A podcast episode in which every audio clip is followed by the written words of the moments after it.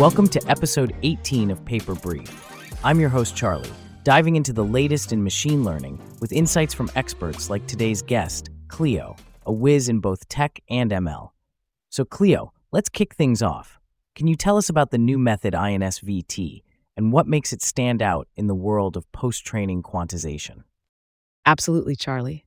I&S-ViT is really exciting because it takes on two significant challenges in quantization for vision transformers. First, it deals with the inefficiency of log2 quantizers for post softmax activations. It introduces what's called a shift uniform log2 quantizer, which is a technical way of saying it can handle a full range of input data better and more accurately. That sounds like a neat approach. How does this new quantizer help I&S-ViT in practical terms? Well, by addressing these issues head on, I&S-ViT is not just inclusive in terms of data it can handle, but also stable in its learning process. This makes it especially powerful in low bit scenarios, which are really important for making models more efficient and applicable in real world settings. Efficiency is key indeed. Now, I'm curious about the smooth optimization strategy you mentioned earlier. How does that work?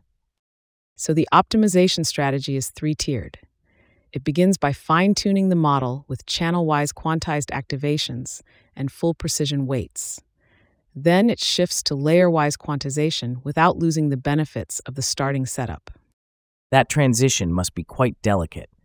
What's the final stage in this strategy? In the final stage, the whole model, both activations and weights, gets fine tuned under quantization. The ingenious part is that it reinstates any performance that might have been lost during the quantization of the weights. Fascinating. Let's talk results. How well does I&S-ViT actually perform when you put it through its paces? It's pretty impressive, Charlie. For instance, on a 3 bit ViT-B, I&S-ViT managed to boost performance by over 50%. Now, that's what we call pushing the boundaries of what's possible in model quantization. And it's not just for one scenario. The method consistently outperforms others across various vision tasks. Over 50% is stellar indeed. This could mark a real shift in how we approach model optimization. Any final thoughts, Cleo? Just that I&S-ViT showcases how targeted innovation can really disrupt the status quo. It's a testament to the ongoing evolution in machine learning, and I think we're going to see its impact for years to come. Thank you for that, Cleo. And thank you, listeners, for tuning in to Paper Brief. There's always something new on the horizon in ML, and it's a pleasure exploring it with you.